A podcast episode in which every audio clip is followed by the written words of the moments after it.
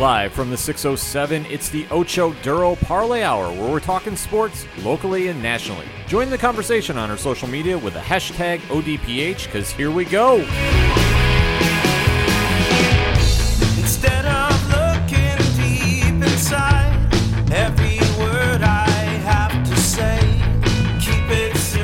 Welcome back for another edition of the ODPH podcast, better known as the Ocho Duro Parlay Hour. What is going on, everybody? Thank you for joining us this week. My name is Ken M. Joining me in studio, as always, you know him. His name is Padawan J. Hello, hello, hello. And also joining us, it is your coach. It is my coach. It is the coach, Coach Duffy. What's going on, everybody? How was uh, everybody's football weekend? Oh, great. Oh, oh, mine was fantastic. How was yours? I mean, they are who I thought they were. I, I told you you were going to lose, and I was spot on. Yeah, we'll definitely be recapping the NFL and so much more in the world of sports, but definitely join in the conversation on social media. You can find all our links at ochoduroparlayhour.com. Join in on Facebook, join in on Twitter, join in on Instagram, and remember use the hashtag ODPH. Let us kick off, no pun intended, recapping week one of the NFL. And we have to break down our locks and leaps games that we picked specifically for the podcast. So, Pad, you are a reigning defending champion. Why don't you kick us off? Uh, yeah, so I was going to start with my lock. Uh, I chose the Baltimore Ravens to defeat the Cleveland Browns, who uh, were a eight point favorite, and holy crap, did they cover and then some, uh, winning by the final score of thirty eight to six. Uh, Lamar Jackson passing uh, twenty of twenty five for two hundred and seventy five yards, three touchdowns, no interceptions. Uh, Baker Mayfield twenty one of thirty nine for one hundred and eighty nine yards, one touchdown, one interception, uh, and then on the ground, Lamar Jackson had seven carries for forty five yards. Coach, your takeaway. My takeaway is that Cleveland is stinky poo poo. Fair enough. Dirty, stinky poo poo. It's just on your chest almost. Uh, no, they're just a bad football team. They're I, I can't believe. I mean, they didn't even show up. This is an in division in division rival that you would at least expect like a team to get up for. Yeah. and they just no showed. Oh, yeah. and now we have a garbage of a game coming up on Thursday. Yeah. Cincinnati versus Cleveland. I mean. I feel bad for Fox because Fox is trying their best to hype it up as much as they can. Oh, yeah. and there's just nothing to hype up. I mean, I don't know what Cleveland's deal is. I mean, well, I know what the deal is. You went out and you got a head coach that was a you know non uh, had no prior head coaching experience. Got the his shells knocked off in the uh, Super Bowl as an offensive coordinator, and now you stick him as the head coach without any prior head coaching experience. Again, you should have gone out. You should have landed some sort of former head coach with some experience, a la Mike McCarthy. You know, even though Dallas didn't have a great performance either against the Rams, but that's for another day. You know, I mean, Jason Garrett was out there. You know, again, just somebody with some sort of head coaching experience because it just this team should be better. They Oh, yeah. should be better. I mean, mm-hmm. you have two solid running backs. You have two really good wide receivers. Yeah. You have a really good tight end. And I'm I still am not convinced that Baker Mayfield is a bad quarterback. He is a very serviceable quarterback that can get the job done. Yeah. And then defensively, you have one of the best cover corners in all of the NFL. You have the uh, uh, resurgence in Olivier Vernon, who you know had a great year last year, especially once uh, the suspension happened, uh, and he was the sole you know uh, pass rusher that they really had. And you have a decent set of linebackers. So it's like. What what is going on? Yeah. And, and the only answer is head coach. And I mean Baltimore on the flip side of it, my God, I Yeah. mean, this might be the complete package. I mean, this is with cutting, uh, you know, uh, the safety a week before the preseason. Yeah, Earl Thomas, right before you know week one. So everybody thought, oh, there's going to be, you know, defensively, there's going to be a little bit of a lapse. Not so much. Uh, I no. mean, they came out and you know what made me the angriest was you know here I pick Evan Ingram, you know, in our fantasy draft, and I'm thinking, all right, Ingram, they're going to run the ball heavy. No, they went with J.K. Dobbins, which is what I should have expected, considering that he had two touchdowns and ran the ball just like he did at Ohio State. Yeah. with violence. Yeah. I mean, you brought up the Cleveland run game. Uh, for Kareem Hunt's 13 carries for 72 yards. Nick Chubb, 10 carries for 60 yards. And then there was really nothing going on in the in the receiving game either. Jarvis Landry, five catches for 61 yards. Uh, David Njoku, three catches for 50 yards. Odell Beckham Jr., three catches for 22 yards. But the one thing that's kind of jumping out to me is uh, uh, the fumbles. Uh, you had three fumbles uh, from Cleveland, one from Chubb, one from a gentleman named Jamie Gillan, uh, and then one from Kareem Hunt. Uh, that's not good. It's definitely not good. The one takeaway I took from this game is Cleveland, for all their offensive talent, cannot put it together. And this does fall, like, coach, I agree with you. It falls on their head coach. What I can't figure out for the life of me is you have all this first round talent, and yet you are producing eighth round results. And I know there's not seven or there's not an eighth round in the draft, but it's that bad. Yeah. That Baker Mayfield is making mistakes that he shouldn't be making in his third year. No. I know that there was a uh, one of his interceptions was just completely horrific. yeah. And there's no way that he should be making these kind of hiccups. I understand that he's gone through different coaches, so I'm willing to cut some slack. But at the same time, He, it's a, it's his third year. it's the third year. So when does this turn around? Does it turn around? I don't think so. I mean, the other thing I'm looking at that doesn't help is their kicking game. I mean, their kicker missed one field, the one field goal they attempt, and then missed the one extra point they attempt, Yeah. which Yeah. is which is going to hurt you. Yeah, I mean, I obviously some of the uh, of this falls on you know uh, Baker and yeah, all right, an interception happens, but I think in in today's NFL, given the pass friendly, you know, pass heavy offense that a lot of teams run, I feel like turnovers are almost not necessarily part of the game plan, but uh, expected a little bit Yeah. from a coaching staff. So I mean, you almost have to, you know, rely on your defense a little bit to get a stop. And I mean, 38 points is not getting a stop. I mean, No. Lamar Jackson was all over the field, dominating every way. Mark Andrews was open all day long. Uh, I wish Hollywood Brown would have gotten a few more looks, but that's my own selfishness. Yeah. That you know, I would have wished that that happened. But you know, um, at the end of the day, though, I mean, they're just outclassed. And again, you know, now they go into Thursday in almost what I would feel like is a must-win situa- situation. Oh, it has to be. against a Cincinnati team Yeah. that didn't necessarily look terrible going against Los Angeles. No, I mean, there was really nothing going from Cleveland's defense. I mean, they uh, Baltimore got 23 first downs. 16 of them were from passing, seven were from rushing, zero from penalties. Uh, and then on third down efficiency, uh, Baltimore was six of 11, which is not good. If you're any defense, giving up six third down, you know, conversions is not good. Well, it just falls back to the players need to make plays, and they're not doing it. So No. where's the disconnect? Because Cleveland, for all the talent that they had before uh, John Dorsey left as GM, Yep. they were ready to go. This should have been the team that should be the talk of the AFC. Right. This should be your Kansas City Chiefs. They're not. Yeah. And I'm really skeptical to see what we get out of them because for them debuting, and I understand Baltimore is a, is a great team. I will not say that they didn't. Sure. They went out there and they implemented everything with Mark Ingram running the ball, and he wasn't even the major star. I mean, J.K. Dobbins had the big game. Yeah. Lamar Jackson. Thanks for reminding me. Is that triple threat. And no, but even just taking a look at the rest of their stat line, they played a balanced game on both sides of the ball and they executed better. I'll tell you the biggest difference right now between besides Patrick Mahomes for Kansas City and um, and Cleveland. It's head coach. Yeah. Yeah. I mean, Andy Reid is a position of not necessarily control, but a position of sturdiness and righting the ship that you know a captain would do or a head coach would do. S- Cleveland doesn't have that. Yeah. It's just helter telter. It's helter skelter. It's rocky boat, you know, and Yeah. nobody there to help guide it and bring it back to not choppy waters. Yeah. I think another. I think one of the issues is it, just looking at some stats and, and some personnel. I don't think it's necessarily the front seven, front whatever the end number ends up being because you look at the stats. Okay, uh, Baltimore had 107 yards rushing uh, on 30 attempts, so that figures out to be 3.6 yards per rush. Okay, not not great, not bad. Right. But then on the flip side, passing, uh, Baltimore had 270 yards passing, and for yards per pass, 9.6 yards per pass. Yeah, and I mean, Cle- uh, like I said, they have one good cover corner, and obviously the other positions are a little shaky. Yeah. But still, though, I mean, that's where it comes to you know Lamar Jackson. You got to be able to pass rush. Yeah. Yeah. You know, so that is a little bit of front seven, and Yeah. I mean, uh, the the uh, Garrett and you know the front seven were a little quiet. My, Myles Garrett and were, they, were a were quiet, extremely You know, quiet. and I mean.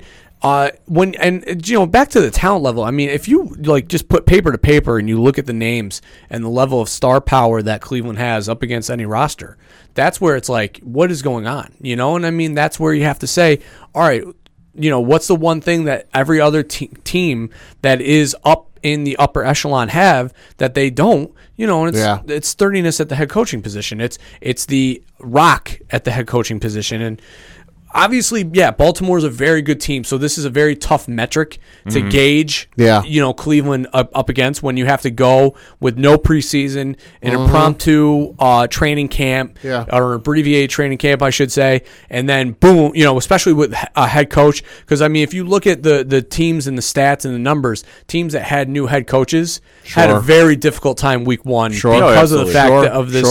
Sure. Uh, you know, COVID training camp. So when you break it down and everything, and then you see the fact that they had to play against Baltimore, a team that's been together the entire year, or you know, the last two years with a head coach that's coming back, a quarterback coming back, all these position players coming back, chances you are you're going to lose. You Yeah. know, and that's why they covered. And Pad, you look brilliant right now. It, you know, it all factors into where Cleveland's identity is going to be. The head coach is the face of the the business side, so to speak. Yeah. On the playing side, it's the quarterback. Yeah. Obviously, there's a big disconnect. They need to fix this Thursday. There is no room for error. If they lose to Cincinnati, it's a wrap. It's a long. Oh, done. it's a, I mean, their schedule the rest of the way, Yeah. is not good. I mean, they, you still obviously not even looking at it right now while Pat's trying to pull it up. Yeah, yeah, I got it up. So they got, like Coach mentioned, they have Cincinnati uh, this coming Thursday. Then they play Washington, Dallas, Indianapolis, Pittsburgh, Cincinnati, Vegas. Uh, bye week in week nine. Houston, Philly, Jacksonville, Tennessee, Baltimore, the Giants, Jets, and Pittsburgh. it's going to be a wrap if they don't win Thursday. It's over. I, I know it's the way early prediction, Well, but show me something. I mean, so let's talk about you know uh, just the next game after Cincinnati. So let's look ahead a little bit. Washington, not a bad football team. No. No. You know, I mean that defense looked very, very good. I mean, obviously Philly's offensive line is very, very bad. Yeah, but yeah. they gave Wentz a hell of a run. I'll say a week, week and a half ago, I would have told you, oh yeah, that's an easy win for Cleveland. Uh, might be changing my tune here. Yeah, you would have thought, all right, they're going to be one and one, but Mm-hmm. now you're like, uh, might be looking at zero and two, zero and three, Yeah. possibly. they're going to need to figure something out, and they have to do it in a hurry because the disconnect is completely evident. They have to hit the emergency button, hit the reset, whatever you need to do, get it right by Thursday. As for Baltimore, they look like the Super Bowl contenders we all keep talking about, Yep. Mm-hmm. and they got a big test coming up next week against Houston. And Houston did not impress me on Thursday night. Not at all. I'm, No. I'm not saying Baltimore is going to steamroll them, but that's another team that they need to do something really quick because the Yep. loss of DeAndre Hopkins is way evident. Mm-hmm. But we got to get to more of the game. So, Pat, Yeah, uh, looking at mine, and also this was Coach's Leap. Uh, Hey. We picked the Tennessee Titans to beat the Denver Broncos. I forget what the point spread on this one was. it was one and a half. Okay, thank you. Uh, and Tennessee ended up winning by the final score of 16 to 14. Uh, Ryan Tannehill, 29 of 43 for 249 yards passing, two touchdowns, no interceptions. Uh, Drew Lock, 22 of 33 for 216 yards passing, one touchdown, uh, no interceptions. Derrick Henry, uh, 31 carries for 116 yards, uh, zero touchdowns. Uh, and then Melvin Gordon making his Denver debut, uh, 15 carries for 78 yards and one touchdown. I also want to thank Derrick Henry uh, for winning both of my fantasy football games. One for getting me enough points to beat my opponent, the other one for not getting enough points to beat me. It was a, it was a weird scenario. yeah, that is that's a hell of a play out There right might be like a weird Patriots jersey getting made for Derrick Henry this season if Pat wins the chips. Maybe. We'll have to kind of see about that. Anyway, Coach, your breakdown. Yeah, I mean, obviously Tennessee came out and I mean didn't exact. I mean, still ran the ball 31 times, but you know, having Tannehill throw for 43 is not exactly the No. mo of last season. I mean, We'll say and- uh, Vrabel lied with his mask on there. and I'm, you know, it, it kind of just goes back to that argument that I had with that Tennessee fan on Twitter. I mean, Tannehill obviously had a very good performance. 29 to 43. You definitely would not have predicted going into this game that he would a have thrown 43 times, and if you did, you definitely wouldn't have thought that they completed 29 of them. Right. Well, in, but but but in looking back, we should have seen it coming. At least not not 43 and not that successful because I think Denver would have looked at the last two games Tennessee played and just how much Derrick Henry ran over everybody. And their game plan was without again not having seen the game because it was on late uh, here in the East Coast. You know, their game plan was probably all right. Let's just stack the box and try and beat us. Well, it was a smart game plan to try. But, Yeah. But Derrick Henry, hey, he hung on and he just really punched them through. Well, I mean, that's what they're going to do. They're going to, I mean, they're still going to run him Yeah. regardless Oh, of yeah. whether Tannehill throws 70 times a game. There's, he's still going to have 25 plus touches a game, period, because that mm-hmm. is their identity. Yeah. Yeah. So if he's only getting, I mean, you got to think about it. If he's only averaging 3.7 yards per carry, which is not what he was averaging last year, which I believe was over four. I think it was like 4.6, say it was like- 4.7 Yeah, four point eight. you know, you, you talk about that. That means obviously that there might have been a first and 10 situation where he's only getting a yard, maybe two at most. And now you're looking at a second and long. And instead of running it like they would have last year, they're throwing that ball now. Last year he averaged 5.1 yards. Oh, even better. I It mean, was so around yeah. there. I know So if five. he's averaging five point one, then you're running again on second down. But if he's only getting three point seven, which is still a second and long situation when you talk about second and 7 they they're mm-hmm. probably not running it again. They're throwing it. So again, Yeah. you know, Tannehill obviously getting more work, trusting the wide receivers a little bit more. I mean, this Denver team is not a bad team, and No. obviously with the loss of Von Miller, Yeah. the day before the game, Yeah. you know, I mean, that's a tough blow to this defense that really leaned on him as their captain. So, uh, obviously, their identity defensively is going to change a little bit. And when you talk about the offense, I mean, Drew Lock had a very nice game 216 yards. You know Jerry Jeudy picked up some yards too so obviously they're going to be looking to him and Noah Fant you know also had a good game. So denver offensively is going to be fine. It's going to be the defense that needs to kind of bounce back here a little bit and um, you know start to take some shape.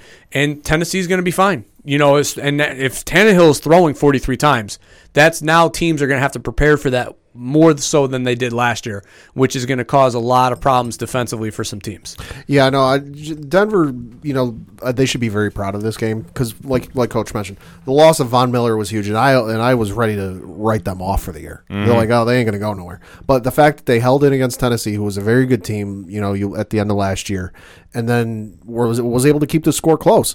I mean. You know, and obviously they'll figure out who's going to lead that team defensively. Every good team does. I mean, Christ, look at the Patriots and how many times they've lost captains on the defense and somebody steps up. The one concern I just have for them is receiving because okay, they got a they got a pretty decent running game with uh, Melvin Gordon there, you know, doing things. Whether he'll have any sort of resurgence, I guess you could say, we'll see. But when your leading receiver is your tight end, okay, you got some good pieces, but it, it almost makes me think, yeah, maybe you should look at if, if something doesn't improve or you might need to make some changes. Going out there getting maybe not like a huge name, but somebody who's like, all right, that's it's a decent receiver. Well, you have to kind of take in perspective too that they're in the rebuilding mode. True. With Drew Lock, and I know when going in and get Jerry Jeudy in the draft, you have to give him time to go. True. Noah Fant, I believe, second year player. So they have that young core, and obviously, if it's a young quarterback, they're going to rely heavy on their tight end. That's just history.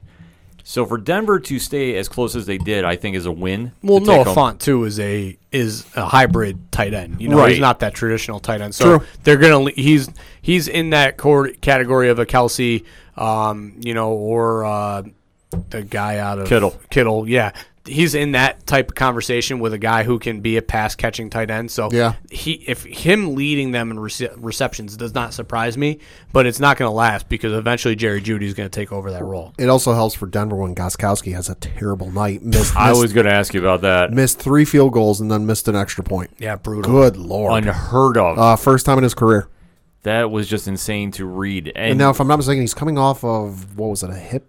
Yeah, he was out all year Yeah, last he- year. I mean, most of last year. He was coming off some sort of injury. Yeah, New England brought in like 17 different kickers last year. yeah. Yeah, Before was- they settled on Folk, I think. Yeah. I it, it was some wild stat to, to go with, but Gostkowski never misses. And otherwise, this game could have been a lot bigger. So I think for Denver, they have to take away that they Yeah. hung in there.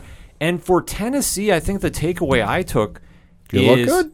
they look good. and you're not one dimensional. And yeah, they look balanced. Like Vrabel's coaching decisions about this to let Tannehill throw more, I thought was interesting. Mm-hmm. Yeah. Like I was sitting there watching the game, and I was like, Derrick Henry's not getting the ball every time, but they balanced him out enough that you had your other receivers finally involved, like Corey Davis, who had 101 yards. Right. That's what you need if you're Yeah. going to make a run. So. Yeah. Tennessee looked balanced, minus the field goals, because hey, when they needed it, Gostkowski came through at the end. Yep. So I, you can't really fault them on that. No. So I guess I, takeaways are both a win and different perspectives for this one. Yeah. Yeah, no, and they'll definitely get some tests here coming up. Uh, they play Jacksonville next week before going on to play Minnesota and Pittsburgh. Speaking of Jacksonville, Hmm. coach, segue. Yeah, so I had as my lock the Indianapolis Colts going against the Jacksonville Jaguars, claiming that it was going to be low hanging fruit. And, well, it wasn't, and I did not reach it because Jacksonville beat Indianapolis 27 to 20. Yeah. Good lord. Uh, Philip Rivers, 36 of 46 for 363 yards passing, uh, one touchdown, two interceptions. Uh, Gardner Minshew, 19 of 20 for 173 yards passing, three touchdowns, no interceptions. Backbreaking interception too for Phil Rivers. Yeah. That I mean, the, the Colts should be embarrassed. Period. Yeah. I mean, I mean, I, I, I, am friends on Twitter with a, f- a friend who's a Indianapolis Colts fan, and he was fuming. I mean, listen, I understand that Jacksonville obviously uh, team down on their luck, playing with house money. Uh, you know, everybody's against us. Everybody's writing us off. Well, you know, they've got that whole narrative that they can you know use, but still, you know, uh, the Colts went out, spent money on Philip Rivers to be the starting quarterback, to bring him in to try and lead them. You know, if not to a championship, to at least you know a division championship and you know a playoff berth and. Here they are, Something other than a participation banner they have hanging in their uh, stadium. yeah, here they are coming out a game against Jacksonville, and you lose. Yeah. And you lose by your quarterback throwing a Yeah. crushing interception. So, Yeah. Yeah. you know, obviously, um, losing Marlon Mack is not going to help anything. No. You know, for the foreseeable future. No. But, I mean, my God, defensively, you got to show up. You can't let Gunnar Minshew go 19 to 20. Mm-hmm. No. I mean, th- my God. And I mean, I know he's only throwing for 100, you know, 173 yards, so he's not exactly slinging the rock. And this is but while still, and this is while getting sacked four times. yeah, I mean this that's brutal. That's a bad performance. The, the Colts definitely should be embarrassed. I would be if I'm a Colts fan. I would be frustrated. Um, Oh, I'd be pissed. Yeah, yeah. I mean, regardless of whether you know you thought this team was Super Bowl caliber or not, you can't come out and put up a stud, uh, a dud of a performance on week one. Yeah, you can't. This was just an abysmal performance for the Colts. With Philip Rivers, you'd figure would play better. And I mean, Oh granted, yeah, that's why you brought him in. Yeah, still throwing for 46 times and getting 363 yards. That's still a good stat, but your interceptions are going to kill you. Your running game was non-existent. Yeah. I mean, this almost looked like Arizona for a second. With just your top running back was Nyheim Hines, who had 28 yards on seven carries. on seven carries. So how is that a win? Like I understand Marlon Mack got hurt, and I get that, but to be that one-dimensional and to let a Jacksonville team, that let's face it, can you honestly name five Jacksonville Jaguars right now other than Minshew? Nope. Nope. So you basically got beat by the team from the longest yard. Like I just I don't even know who these people are, and they they just completely steamrolled you. So what you're saying is it's Brucey's time to shine. yes, it is. Goddamn right. Well, I Oh. mean, that's why you know you have the narrative here of them. You know, we're uh, our, our backs up against the wall. And nobody thinks we're going to do anything, and here you go. You come out and you steal one from the Colts. Yeah, it's a big. But that's to be expected. It's a division game. Uh, division opponents get up against each other.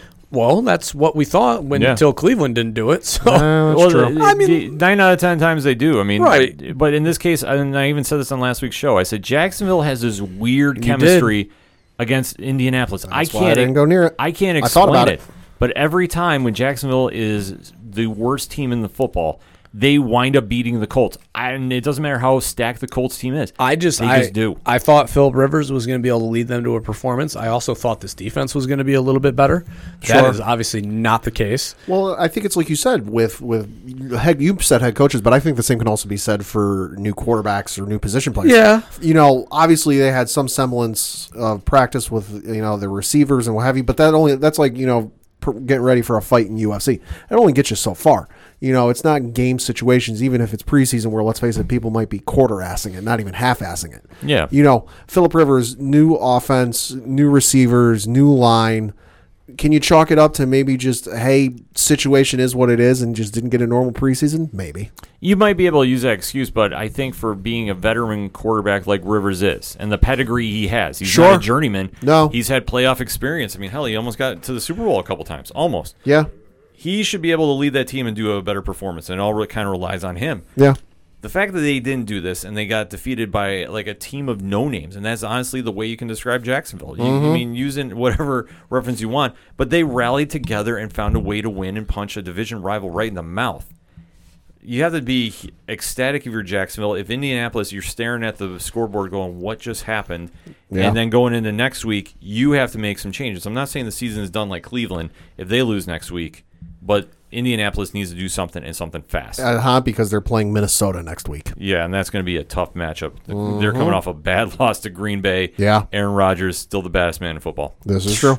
which I that mean- performance we'll get to a little bit. But Seriously, I say I will just go right to my picks then. I mean, obviously it was kind of a crazy thing, but looking at quarterbacks, my lock stepped up, third year in the league, and was very impressive against a truly abysmal team. But Pad, you got that stat line? Yeah, so uh, he you took the Buffalo Bills to defeat the New York Jets, which they did by the final score of twenty-seven to seventeen. Uh, Josh Allen, thirty-three of forty-six for three hundred and twelve yards passing, two touchdowns, no interceptions. Uh, Sam Darnold, twenty-one of thirty-five for two hundred and fifteen yards passing, one touchdown, one interception. Coach, your thoughts? Yeah, the Jets are fucking embarrassing. Yeah, They're bad. Like I don't want to take anything away from the Bills because they put on a hell of a game, and I know the Jets, you know, came on a little bit late and you know scored a couple, you know, scored a touchdown. But my God, They're bad. That def- that defense, holy hell, Yeah. it is pathetic. I They're mean, bad. I'm sitting here trying to watch. I mean, the early slate of games, if you are the Northeast like we were, Mm-hmm. was tough it was rough. tough because it was Washington and Philly or this game. And I mean, I know you Buffalo fans, you were really excited to be on television, and I 100% understand. I'm not but, taking this as a negative. But as a Giants fan, having, and that's besides the point, but having to be forced to only select from these two games was brutal because Buffalo in that first half was taking it to them so hard. And I know the Philly game was the same way. Philly was absolutely taking it to Washington. I know Washington came back and flipped the script a little bit, but my God. Yeah, their defense in the red zone was atrocious. Mm-hmm. Buffalo was just having their way with them the entire time. Now Josh Allen had those that a couple fumbles that were not so good, no, but outside of that, flawless. yeah, Pad. No, yeah, the, the Jets just look awful. I mean, I was uh, out watching some of the game, early games with Ken, and what was the one step Like before halftime, they had the Jets had one first down. One first down in the entire first the half. entire first half. I mean, you, you just look at you know they they had absolutely nothing going. Frank Gore six carries, twenty four yards, no touchdowns. Uh, that was their leading uh, rusher, leading receiver, Jamison Crowder, probably the lone bright spot of the entire game for them. Seven catches, 115 yards, one touchdown. I mean, it was really bad for them. Like, but I think the one telling part was during the game. I believe it was whoever was on the sideline for CBS when they had talked to uh, Adam Gase, and the, and he basically said that like the two most in shape guys on the team were Le'Veon Bell, who according to Bell uh, he's like in the best shape he's been in seasons, and then Frank Gore, who's 37 years old. It's not a good look. It's not a good look any way you want to shape it for the Jets. I'm sorry. I'm not saying this as a Bills fan. I'm saying this as a football fan. Your team is atrocious. There is no kind of dynamic on either side of the ball. Your defense has not recovered from the loss of Jamal Adams leaving, and it showed. There was no sense of establishing your will, if you really want to use that term. It was atrocious to sit there and watch the Bills completely look like the Kansas City Chiefs running all over you. I'll say the Bills doubled the uh, Jets' time of possession. The Bills had 41 minutes and 16 seconds on the clock. Uh, the Jets, by contrast, had 18 minutes and 44 seconds. They also almost doubled them in plays. Bills 81 total plays for the game. Jets 53. And if the Bills were more careful with the ball, they probably would have put a 40 Oh, easily. in their sleep. I'm taking nothing away from Josh Allen's performance, though. Uh, Throwing for over 300 yards for the first time since 2016 is a huge win for them. Mm-hmm. When he's your leading rusher, though, that does Yeah, alert me a little bit. yeah. Because obviously he's Didn't he say he's going to run less this year? yeah he's supposed to run less, and yet he had more carries than Devin Singletary and Zach Moss. So that being said, I am a little concerned about that. Plus how he was handling the ball when he's running. He's But- still making the mistakes of holding it out like a frisbee. I mean, those rushes though were more dictated by how badly the Jets secondary was Oh yeah, they gave it to him. No, because I, yeah, I mean they, I mean they ran, they threw heavy because Oh, yeah. I mean I would too if you were completing every single pass you threw. Yeah. you know, and I mean obviously what leads to that is you know maybe a QB pressure where people are you know you're flushed out of the pocket and Josh Allen's first you know resource right now isn't necessarily looking downfield Mm-hmm. but you know taking it off which isn't a bad thing when you have nobody covering the middle you know if there's not a spy you should do that you know So uh, you saw the Jets do that a lot. They drop back into man. Nobody's sitting there watching the quarterback, and his first instinct to run. And the other thing that predicates off of that is QB draws. Oh no, I, Oh, yeah. I I'll give you that. Just his running style still scares Well, me. 'cause yeah, he's- sure, I he's get that. Reckless as all hell, and he needs to be better holding the ball. And that's You know, why I I- say, I understand we're we're getting yards and we're getting points, which I'm not mad about. But when we stop, that's when it's going to be time to say, okay, how can you adapt? Right. Right. And I mean, eventually you're going to run into a better defense that is going to have a spy, or they are going to try and QB contain, and they're not going to exactly let him get out of the pocket. And that's going to be the, the problem. You know, can he hang in the, tight in the pocket with pressure coming at him and deliver the ball? Yeah, that's going to be the question we need to answer. Though I will say, I did like the co- connections he was having with Diggs and Brown. That Yeah. looked great. They look Yeah. great. I And- mean, Diggs early on though, I kind of forgot he was there. I was looking for him, looking for him, looking for him. They weren't using him, and then all of a sudden, Well- you know, they started linking up. Well, the issue was Josh was running so much that they were double teaming him, and then once they stopped, he, he adapted and started throwing to him. Yeah. So they played a smart style football. I, I will admit, though, the only takeaways I would say that they need to be better with Josh running the ball, mm-hmm. and they need to not take their foot off the gas, Sure. which Yeah. they did that third quarter. And when their kicker was missing field goals, Yikes! That didn't help me. Yeah. which is what it is Yeah. You gave the Jets momentum to get back in, and it took them a couple series Mm-hmm. to get going again to play shutdown football. Yeah, there definitely was a, a different feel to it uh, Yeah. coming out of the locker room. Yeah, coming out of the locker room, I think they already thought they won, and they just and that's a young team that Yeah, the yeah, coaching staff yeah. needs to say, "Hey, it's not done yet." Yeah, I mean, again, last year, you know, flip. Let's flip a year back. Yeah. You know, this was the opposite. The Jets were dominating. The Bills had to come back to make you know push the game and and win it ultimately. I mean, so now Bills are in a position of you know they're being dubbed the AFC champions or the AFC East- East champions. So they're kind of in a different position. You know, everybody's hunting them. So they've got to be able to adjust that, you know, in the second half, not to be complacent and to come out and have that, you know, killer instinct and, and you mm-hmm. know, finish it instead of just letting teams back in the ga- in the game. Yeah. Yeah, that's going to be something they're going to need to work on t- next week against Miami, but I like their chances there. And for the Jets, they have to host the 49ers. Good luck with that one. Uh-huh. Especially with how they played. Yes. Yeah. But the game of the week, and we're talking about players and how they came out opening week. Tom Brady and the Tampa Bay Buccaneers were my leap, and they did not deliver. They wound up losing. I would say the game of the week per se. You Yeah. can you can have a debate about it against New Orleans. Pat, you got the stats up? Yeah, so New Orleans ended up winning uh, by the final score of 34 to 23. Drew Brees, 18 of 30 for 160 yards passing, two touchdowns, no interceptions. Uh, Tom Brady, 23 of 36 for 239 yards passing, two touchdowns, two interceptions. Coach. Dude, here I was thinking you picked the Giants. I was I was getting ready to cut my promo here, so I guess I'm gonna have to sit back on Just one on more that for one more yeah for one more thing. Um, yeah, I, I I don't even know where to start with this game because I mean New Orleans did not look crisp at all. No. I mean defensively they looked better, you know, as the game went on, Yeah. but offensively, you know, there weird offensive flow to this team. I mean. I, I, the use of Alvin Kamara early was kind of off, and then later on they eventually found him.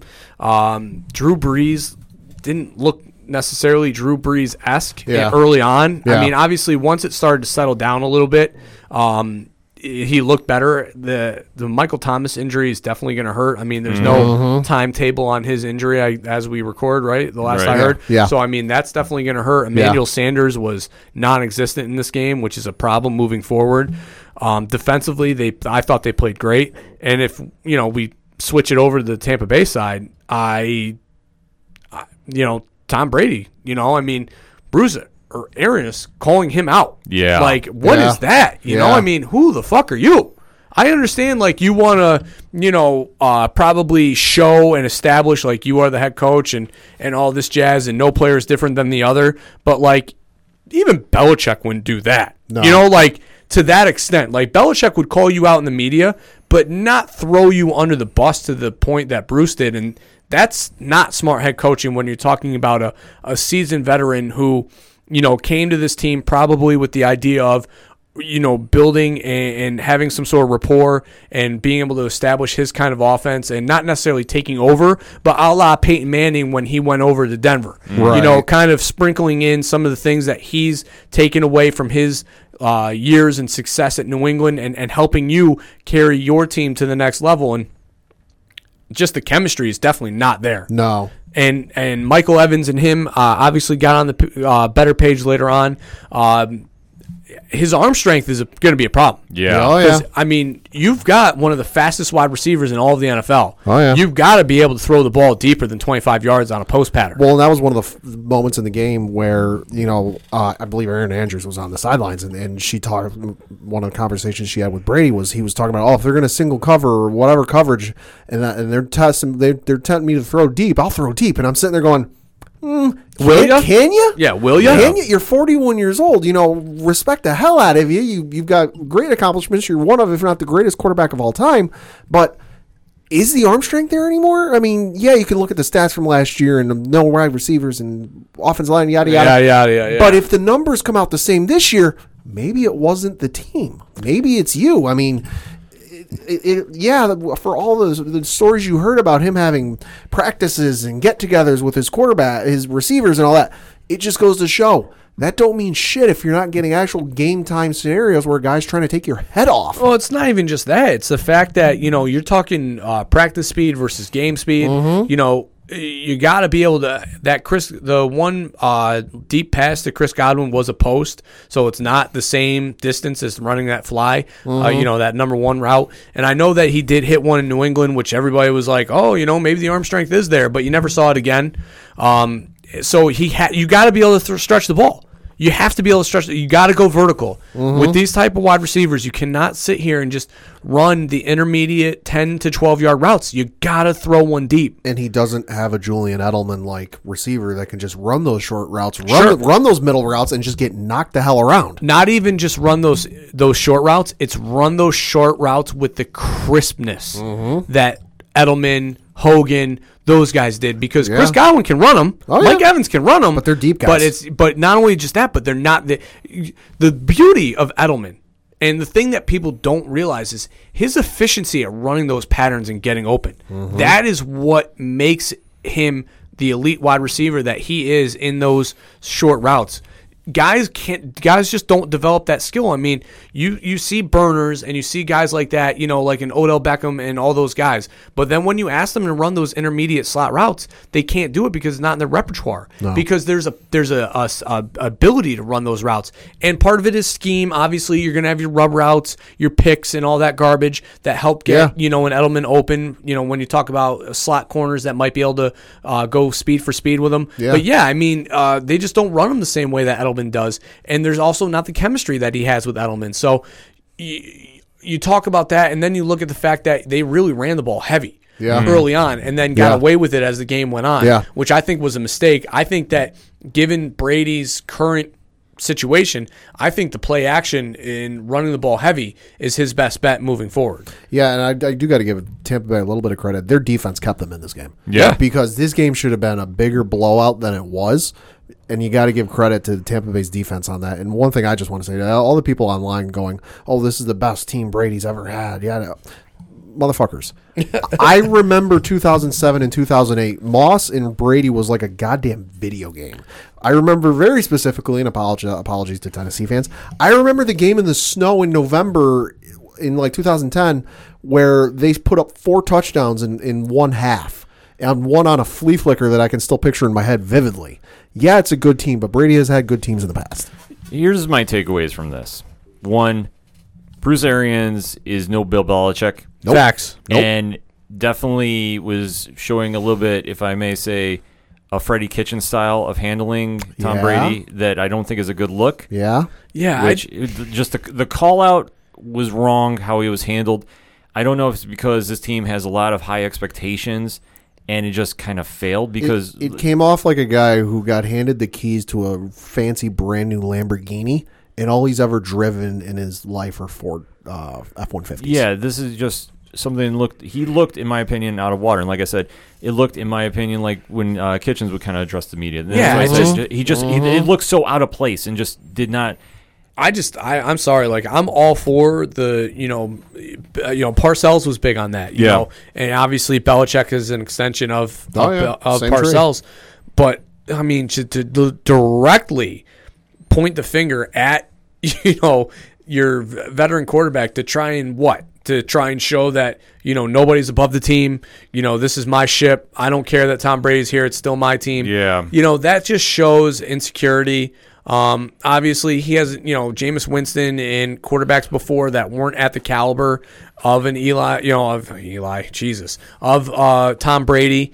You know, so I mean, th- there might be a little bit of uh, you know complex there when everybody, you know, even uh, Troy Aikman on the broadcast, you know, said that oh, this is going to be Tom Brady's offense, and he's bringing in some of the things that he brought in from New England. And, and I know that I, had, you know, ten seconds ago just said the same thing, but that's what you expect when you have a veteran quarterback. You know, you expect you don't, you, you know, a guy of Tom Brady's caliber doesn't sign to your team, and then you just say, okay, here's my playbook learn it and this is what we're doing. No, no, no. You you know, he doesn't sign to that team.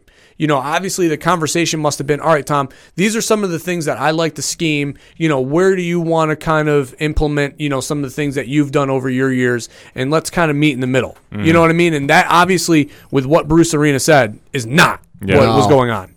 It just definitely wasn't. And for Tom Brady, Father Time caught up to him. I'm, mm-hmm. I'll, I'll say it right now. The zip on his ball was lacking. Yeah. He started out strong but faded quick. And an interception that he was way behind mm-hmm. throwing. Let's let's talk about that real quick because Janoris Jenkins was nobody wants him. You know, Yeah. the Giants cut him. Obviously, it was you know a little bit. You know, there's a little bit of problems in the locker room or whatever. But you know, nobody wants him. Nobody's going to trade for him. So the Giants just cut him. Yeah, well, look what he just did. Yeah. you know, he's playing great. Resurgence. Giants fans, oh, he's done. He's washed up. Yeah, well, look what he's doing in New Orleans. He's Yeah. picking off Tom Brady for pick six here. You know, I mean, he jumped that route. Now, Oh, yeah. yes, the ball was behind and Yeah. slow, but Janoris Jenkins was sitting on that route ready to take the ball. he read that thing from start to finish. Mm-hmm. Facts. Mm-hmm. And for Brady to come out that ill prepared, and I, it sounds so weird to say, but let's, it's facts. Yeah. To be that ill prepared for his debut against a team that he knows damn well is his benchmark Yep. in that division. Yep. I'm saying is going to be a very long season.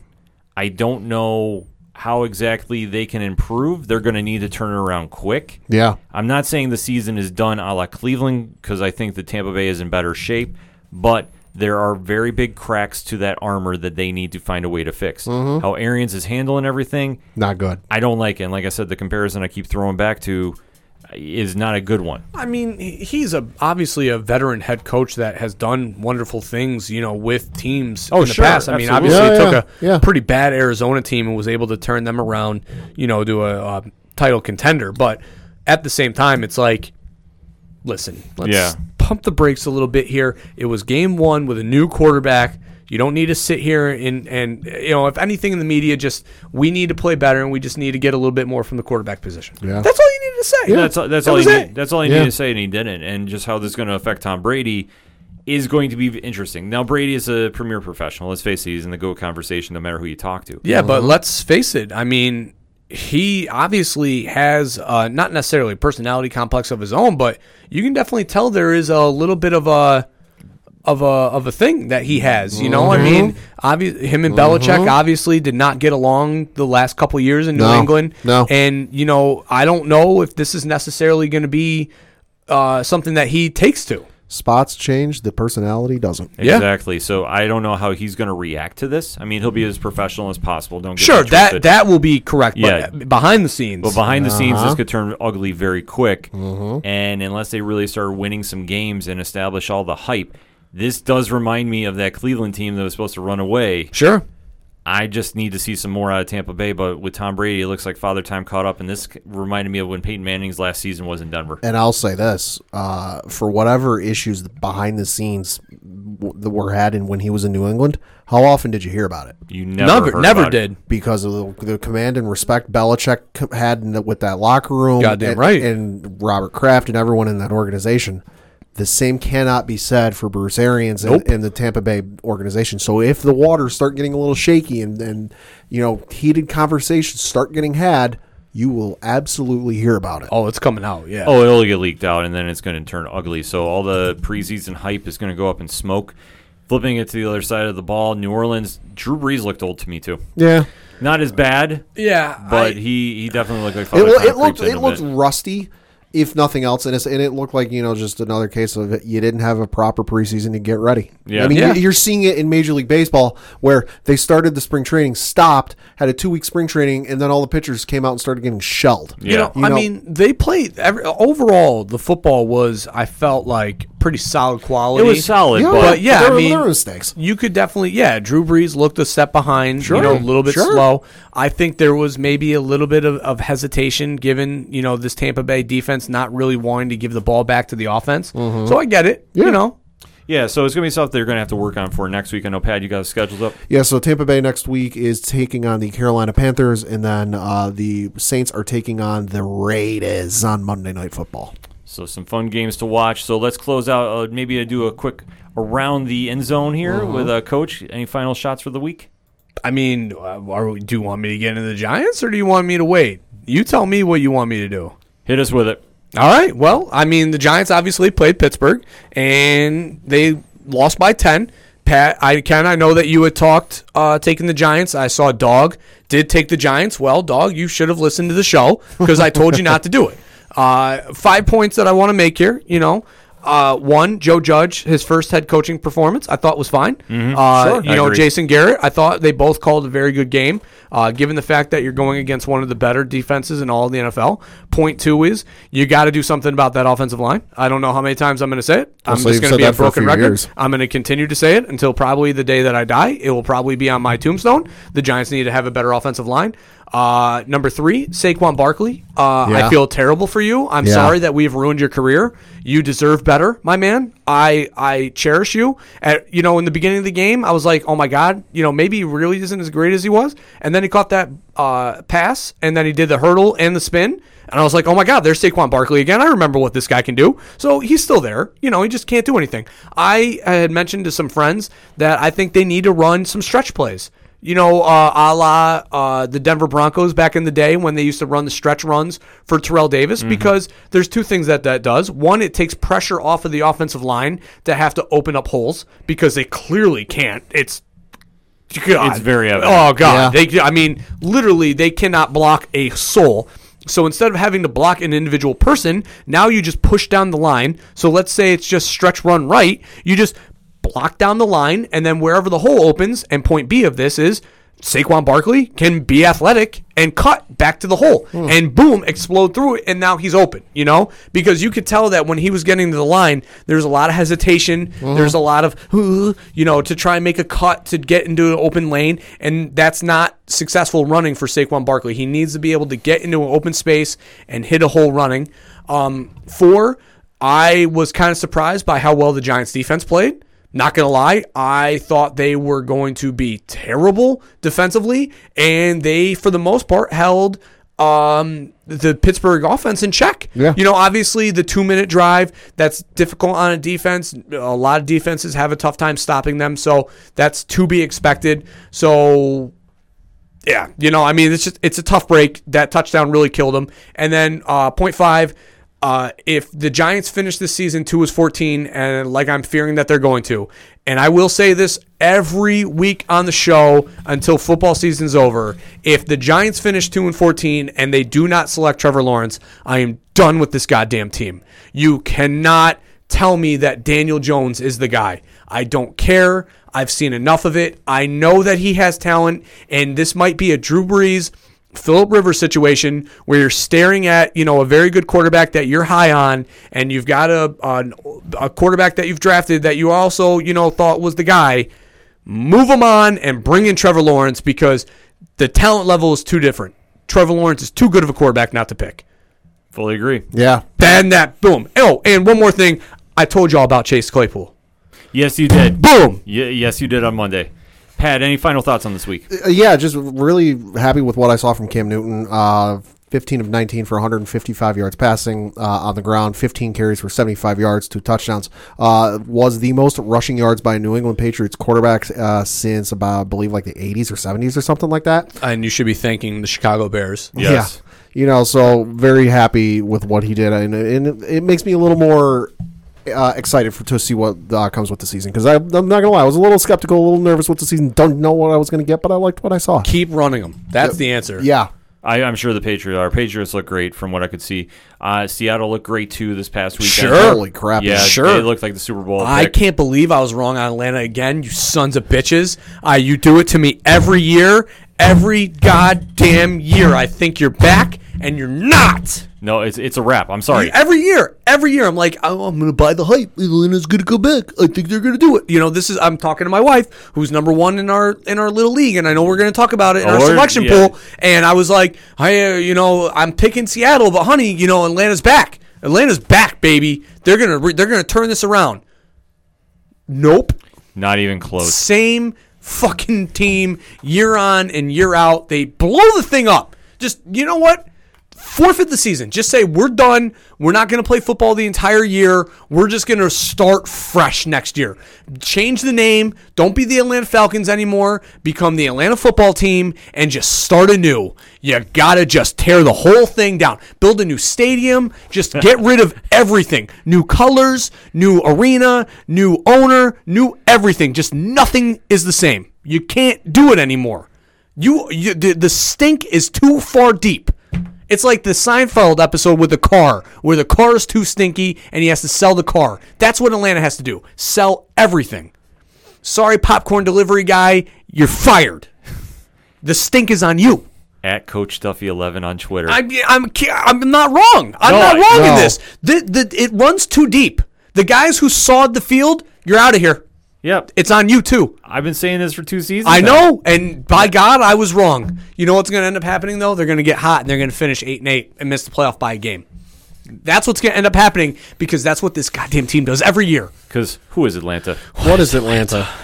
That being said, closing out, Aaron Rodgers had a great weekend. Video Again, game numbers. Video game numbers. Aaron Rodgers is angry, Yep. Uh-huh. And he played it too. angry. Uh huh. Even though Minnesota did give him a run for the money, thirty or forty-three to thirty-four was the final. Yep. Rodgers three sixty-four and four touchdowns, zero interceptions. Yo, Aaron, a sca- an angry Aaron Rodgers is a scary Aaron Rodgers. say Davante Adams, fourteen catches for a buck fifty, or excuse me, a buck fifty-six, two touchdowns. Good God. and Minnesota's defense should be little scared Uh-huh. because you can't let. I mean, let's face it. Green Bay's offense is good, not great, and you let them run roughshod over you. Yeah, if you're a Vikings fan, you got to be a little worried right now. Ooh. Yeah, That's my skull.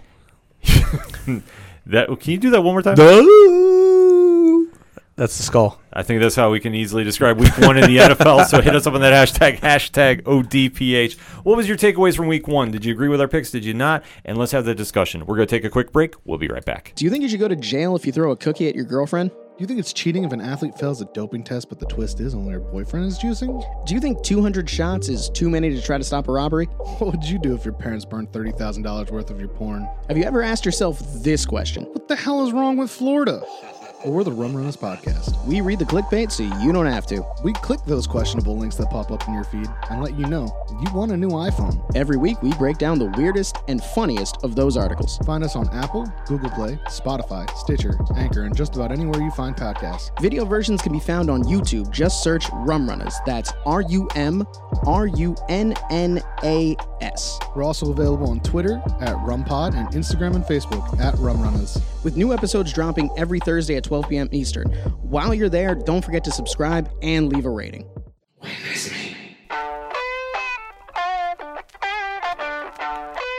Hey, this is Brian Wolf from Fair City Fire.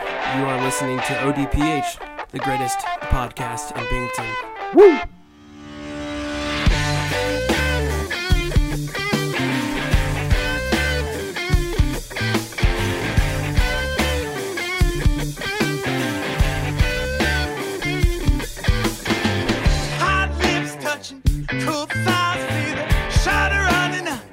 her spine spinning. Long day to a, a long night, but I'm not stopping till I get it right. Get it right. Coming back for segment number two on this edition of the ODPH podcast. And now let's switch gears and talk a little NBA playoff action. Tonight, as we are recording, is a game seven that I didn't think any of us were expecting. No.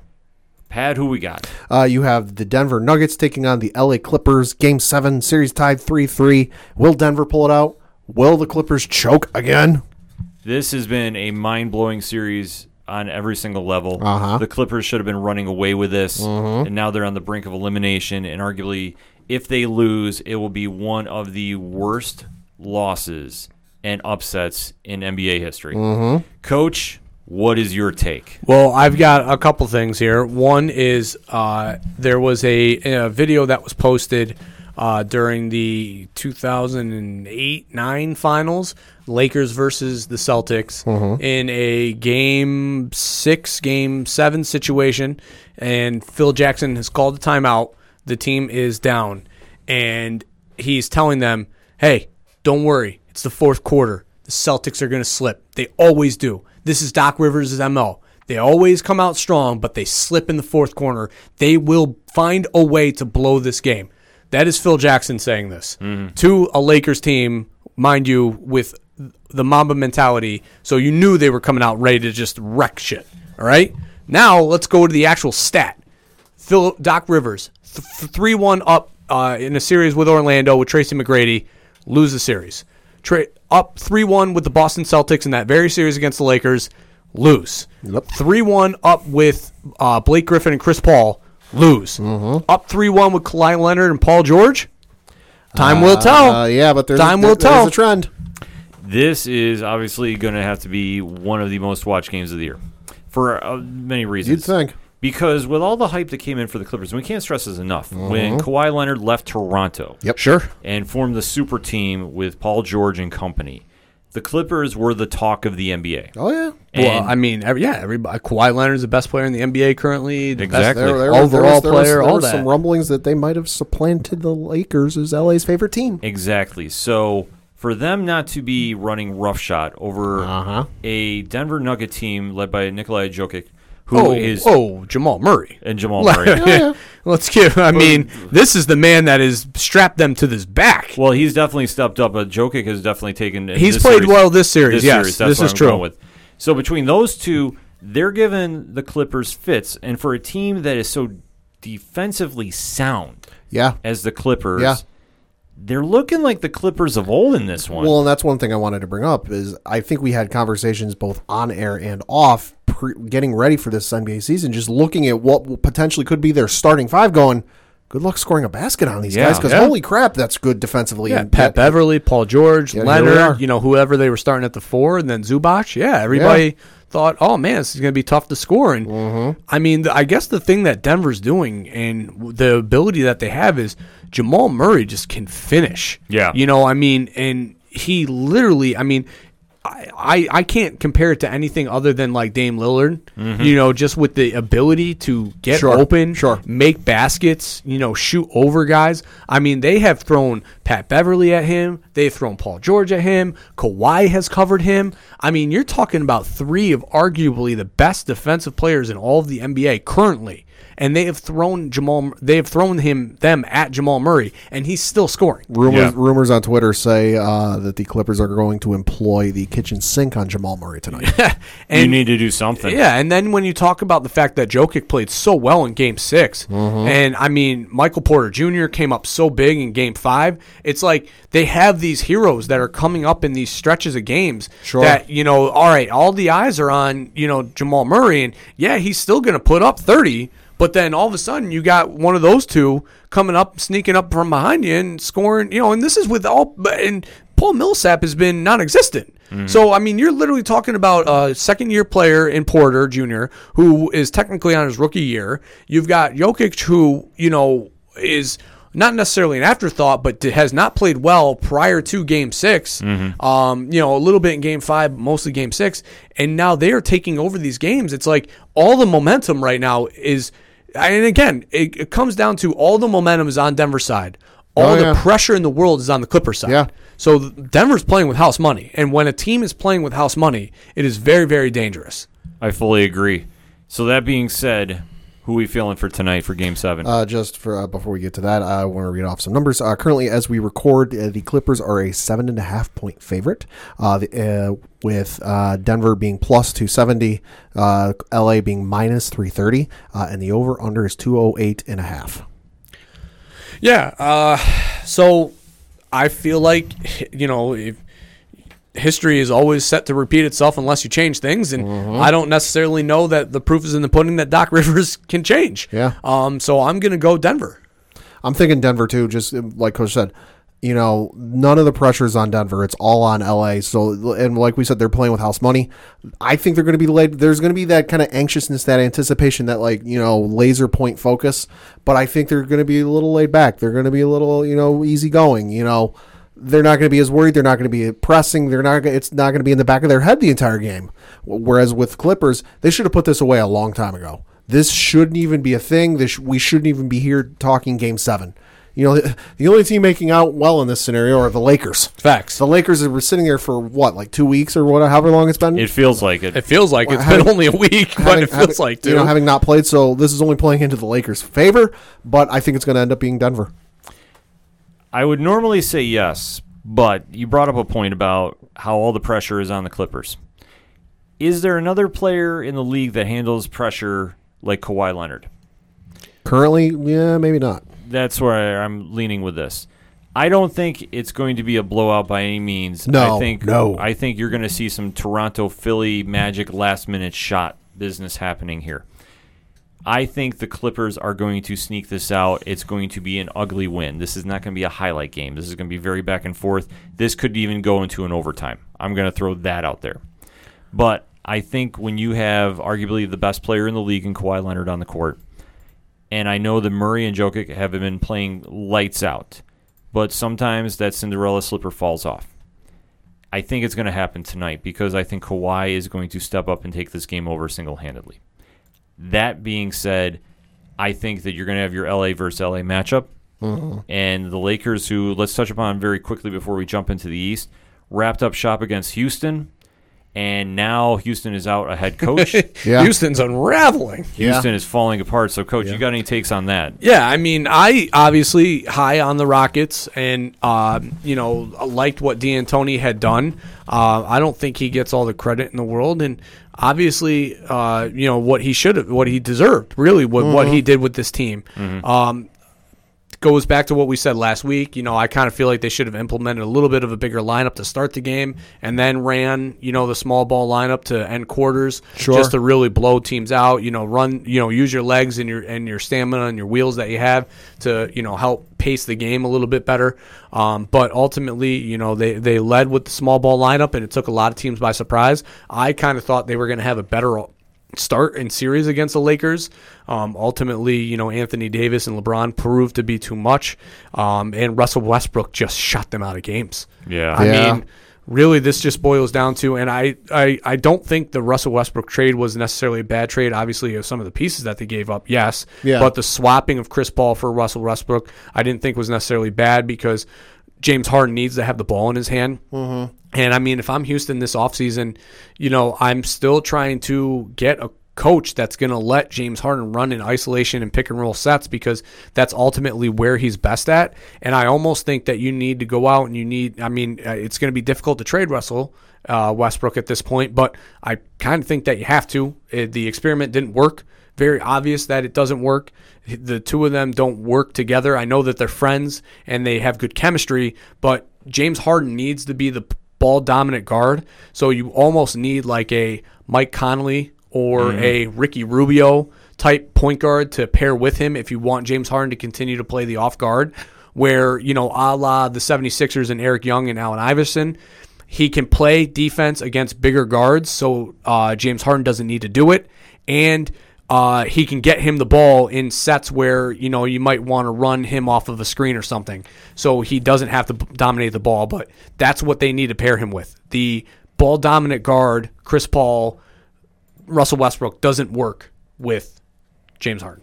Fully agree on that, Pat. And D, oh well, D, hold on, sorry. D'Antoni, you know, real quick, uh, looking like he's gonna he's eyeing the 76er job. I I don't think that's the right avenue for Oh, him either. definitely not the right Um, avenue. You know, you talk about the fact that you want to play seven seconds or less, and now you want to go to a team where you've got two bigs that are fighting over the paint. Doesn't make a lot of sense to me. So hopefully D'Antoni reevaluates that situation and finds himself in a little bit of a better spot. Yeah, no, I definitely think D'Antoni deserves a little bit of credit for what he's been able to do. You know, obviously it hasn't worked out, but I think it goes back to Ken what you, Dog, and I were saying on Sunday when the news came out that he was, you know, not fired, but he was informing the Rockets that he was not coming back. Is maybe the small ball just wasn't it, and maybe he should have given you know not given up, but like all right, let's you know forget about this because the small ball only works for so long and so wa- much, especially when you're going up against LeBron James, who is listed at six foot nine, and Anthony Davis, who's listed at six foot ten. Yeah, exactly. You know when the when the basketball is, the rim is like eight or ten feet off the ground, doing small ball against guys who are more than half the height up there doesn't exactly work. You know, I, I think the I think you got to give the Russell Westbrook thing maybe one more year because I like I forget whether it was Russell or Harden who said it. They said they're one piece away, and maybe that's true. I think you got to give it one more year, bring in another piece. I don't know who. I don't. I'm not even going to sit here and try to guess, but I think you got to bring in somebody, give it one more shot, and if it doesn't work after next year, even with the new head coach, that's when you got to try and trade uh, Russell Westbrook. I fully think that they do need one more piece. They need height. They need Yeah, size. yeah. I think they also need to switch away from the small ball, like Coach was talking about.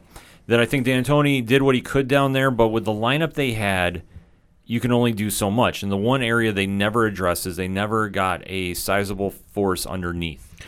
I mean, they had Trevor Ariza for a little bit. Right. Well, I mean, here's this is the thing though with the small ball and why they went to it is because Russell Westbrook is such a um, you know a, an atta- a rim a rim attacker. Yeah. You know, I mean, he's not going to pull up and shoot the step back threes like a James Harden uh, or an Eric Gordon or an Austin Rivers you know style guard that does that. He finishes at the rim, and when you have a center that dominates the the paint like a Clint Capela, which is why they traded him. Yeah. the, it clashes chemistry wise. They ran five out, and you can't run five out with Clint Capela. Yeah. So my my thing of starting Tyson Chandler is just mostly just to have a defensive presence in the early part of the game, and then you switch to the small ball lineup. Sure. I mean, just do that for some stats. Uh, during the regular season, the Houston Rockets were 18th in the NBA uh, with 44.3 rebounds per game.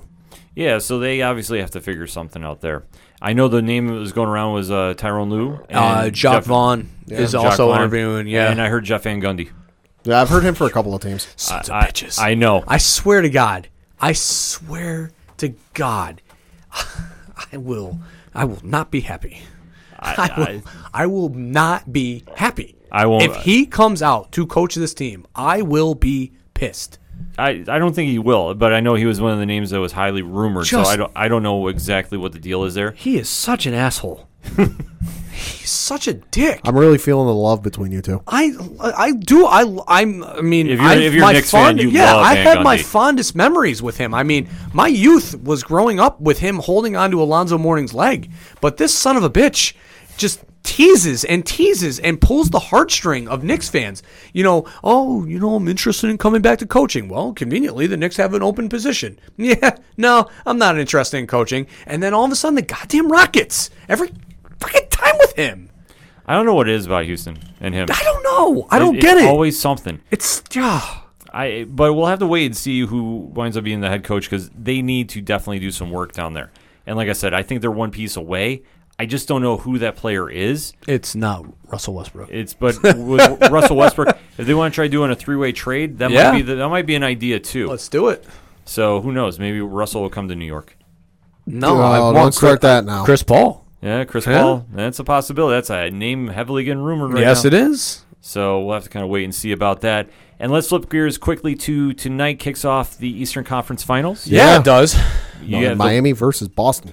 so, Coach, what's your feelings on this one? Um, so Ken, as you know, Knicks fans growing up in that era where you know it was the Heat and you know I'm not so much the Celtics because they had some bad years while the Knicks were prominent during the you know that late '90s stretch. Is it bad for me to cheer for the Heat? I As feel, a Knicks fan, yes. I feel the same thing. I feel I- I, feel very awkward doing it. It's it's so I, but it's Jimmy Butler. like it's not only is it Jimmy Butler, but I feel as though because the Knicks have been so bad that the rivalry with Miami is Oh, dead. that's long dead. like It, it's long dead because once it flipped over to the big three, it it, it, It was dead It was before Miami. It was. Miami versus everybody. yeah, and not but no because they had that series against the Knicks They- with Melo. they had the series. so it's still a little fresh, But it was. But then it just dropped but off. it's still a little dead. And I view like I feel like I should hate Boston more now. See, I can't hate Boston on, No. on this And- aspect, which I know is it's weird. Weird because Jayson Tatum. I know. it sucks. It God, it sucks to be a Knicks fan. It, it's so, Oh. it's so awkward picking a team for this. Uh, like for It's I- literally it's it's our outside of Brooklyn being in this. This is the worst nightmare for Knicks Oh, fans. we can Yeah. only get so lucky. Oh, if- if- oh, Well, I if- mean, next year. If, if Brooklyn gets here, trust me, it's going to be about 25 minutes of coaching. I Right, just like it- completely ranting. That on would be the worst case scenario. If it was like Miami, Brooklyn, it's Miami all day. Oh, but yeah. if it's like Boston, Brooklyn, like, what do you do with that?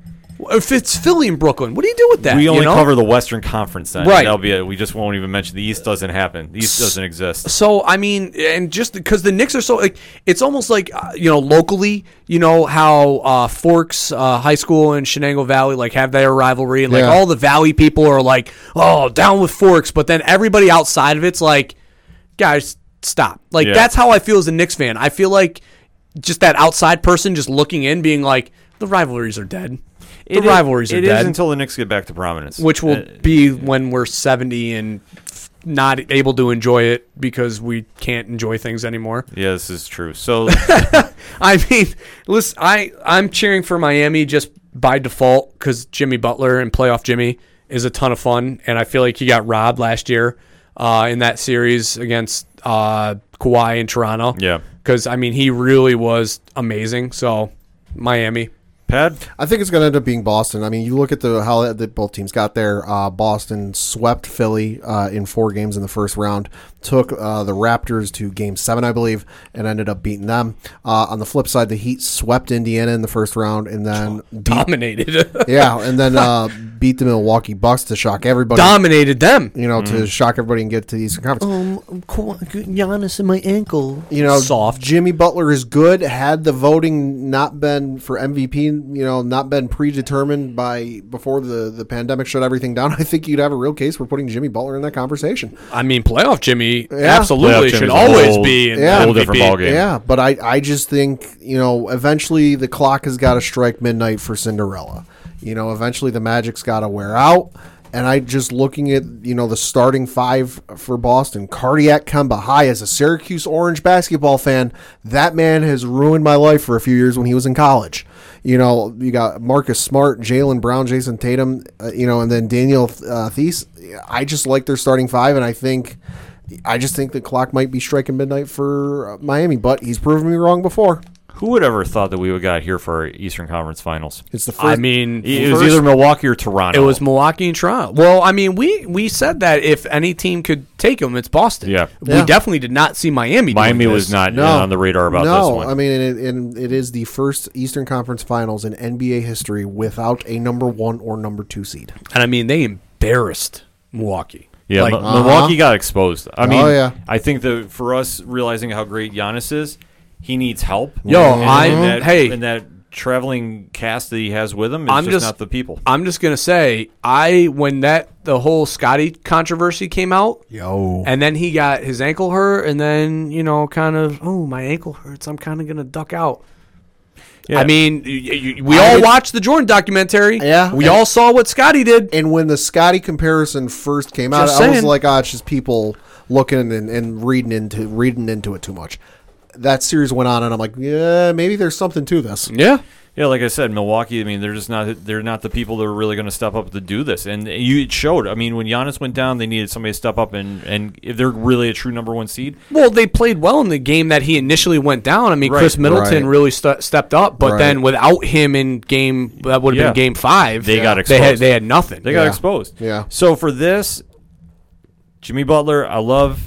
I think he would make an amazing Knick if somehow we could wind up pulling some strings. we can to go him. back in time. And we I'm can and go back fla- and I'm having fix it. flashbacks. And I know Tyler Herro has been on a roll down. so in much Miami, fun. But Herro, there's no shot Tyler Herro does not like. Period. Mm-hmm. exactly. DMs or basketball, baby. but I can't go with Miami. Oh, I, I oh. can't. I'm sorry. Come on. One, I will always remember It's the vision. playoff Jimmy. I understand that, but I always remember that image of the Miami fans leaving early Yeah, from the championship finals. game five.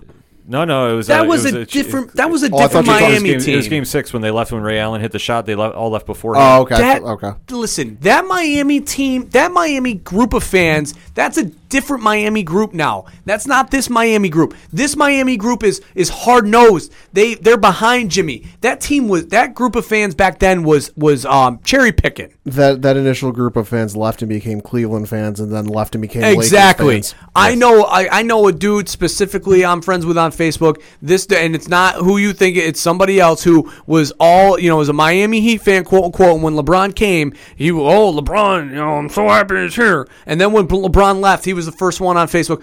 We never needed LeBron. We- LeBron's a bum. Yeah, you know, like you know who you are. You saw what you said. You know what you said. So those fans take them and put them aside. This is a different class of Miami fan. This is the 98 group of Miami fans. and I still can't root for him because I'm still bitter about New York. That's And fine. I will That's all right. That I can understand. Yeah. But like That's I, fine. I, I think this Miami Heat team has been a surprise, a good Yeah. one for Oh, the yeah. Eastern Conference. Yeah. And I think that they're going to push this to seven games. I fully do. I think so too. I fully yeah. think they're going to win in six. I'm, I'm saying Celtics in seven. Yeah, I'm saying the same Hardiak Kem- Kemba is going to show up. Tatum is going to have a breakout game, Except he's going to be covered by Jimmy Butler. and this is where he's going to prove if he's a true superstar or not. let me and uh, real quick about Jimmy, if we may. Sure. in today's NBA, where superstars don't typically cover the other team's number one, you know, mm-hmm. because in, in Milwaukee it's a little bit different because Giannis doesn't cover the number one because they want him to be able to get off ball to help defensively because he's so tall and lengthy. Mm-hmm. But you know, you've got other superstars who you know don't cover the number one. That's not Jimmy. No, that's Jimmy- not my Jimmy. Jimmy- Jimmy covers number one, baby. Jimmy has no fear. Jimmy will cover anybody, and I love it. I love it so much. I'm just hoping. I'm gonna sell you on rooting for Miami by the time we finish this because Tyler Herro is the man on and off the court. Kelly Olynyk, dude's still in the NBA. Ken, This Kelly true. Olynyk's still in the NBA, who used to play for Boston, mind you. oh, I, Then- I, I remember him. Then, not to mention, you got Goran Dragic, who's got one of the coolest names in all of the NBA, and Bam Abadade, who I can't even say his damn name, but he blocks shots like crazy You know what I think it is? and was an all star. I think it's just coach just can't root for Enes Kanter.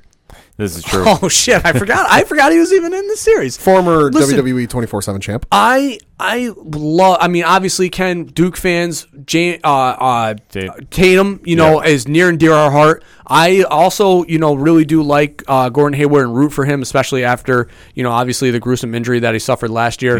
But I mean, on the real though. Jimmy Butler is near and dear my heart, and I, I cannot not root for this man to be successful. like I say, it's not a matter of I'm rooting against him. Sure, sure. I But you're not rooting for his team, which is I'm- in, indirectly rooting against him. Well- so, Ken, by your own logic, you're now cheering for Miami. Then I'm going to abstain from the from the Eastern Conference. So- no, but I just I look at it like Carry this. the one. da, da, yeah, da, I'm doing my uh-huh. Steiner. I'm doing my Steiner math about this one. I look at it like this. I think the Celtics are just an overall better team, and I think that where Jimmy Butler makes up a lot of ground for his team and does instill an identity of toughness to Miami, which I think. Yeah, they they never had this before he got there. I think that he's going to will them as much as he can, but I think that Kemba's going to step up. I think Tatum's going to step up. I think the Celtics are going to be the ones to pull this off. I mean, Jimmy Butler can't cover everybody. Exactly. As much as I like to think that he can, Yeah. he just he can't. You He's know, he's, he's- only one man. He'll do he'll do what he can. He's going to keep them in games. He's going to win a couple that they shouldn't win. Sure. And that's why I said I think it could go seven. And I think the Celtics are, are just going to sneak it out. I'm not saying they're going to blow out by any means. I can't take another Lakers. How? And let's talk about the fact that if the Lakers play Miami, how fun that will be. The narrative that will be with uh, the Lakers because here will be King James, you know, going to L.A., the, the Hollywood, you know, the glam, the lights. You know, he left Miami, and now here's Jimmy Butler, this quiet, came up through JUCO, the story, 13 years old, you know, left on his own, friend to friend's house, grinding his way into college basketball Tim Marquette, not on anybody's draft board, left on Chicago's bench, now leading the once led LeBron James Miami Heat team to the NBA Finals against him. That is a that is a Goliath versus David, a David versus Goliath story. It You're is. welcome, NBA. I just wrote your NBA Finals. It's an amazing story if it can happen. I just don't think they're going to get past Boston. God damn it, Ken! Sorry, I I tried the pageantry. I tried everything. I know. I- It's just. It's I not- really thought I had you there. I Is- thought I thought I captured your your your s- the story with that. No, I root for Jimmy Butler as a person. I think his story is amazing. I just can't root for Miami willingly. That's All just right. me. But if Miami does go against the Lakers, I will be cheering for Miami. I will say that. Okay, good. That Yeah. at least deal. Yeah, I'll, I'll say that. Whoever comes out of the East, because I'd like to see the Eastern Conference stop the Lakers Lakers onslaught. Nothing against the Lakers, but it's I just don't want another Laker Boston thing because then we're gonna have to deal with that whole thing and ugh. But here's the thing: if if anybody can stop the narrative that is the Lakers, because the Lakers are just running roughshod over everybody. Right. If somebody can stop it and make a good storyline of it, sure. I, I want to see that. I want to see competition because I don't want to see a four game sweep and Lakers win by 25 every night. Ugh. That is what I fear is going to happen. So if somebody can put a stop to that and make some compelling basketball, I'm going to root for that. All right. And that's what I say I, tonight. I agree. And and tonight, like I say, I'm I'm calling the Clippers and I'm calling the Celtics. But hit us up on the hashtag hashtag ODPH. Who are you calling in Game Seven and Game One of the NBA Conference Finals today? We definitely want to have that conversation. We're gonna take a quick break. We'll be right back. My name is Paige, and I'm the host of Reverie True Crime. Reverie means to daydream, but even daydreams can become nightmares. Come join me and get lost in horrific reverie about true crimes and eerie events. Reverie True Crime Podcast, available wherever you stream your favorite podcasts. This is Rich, the host of the Three Fat Nerds podcast and co host of the Horror Zone 607 podcast. And you are listening to our hashtag 607 podcast brothers, the Ocho Duro Parlay Hour. Now kick it back over to Ken Moneybags and the crew.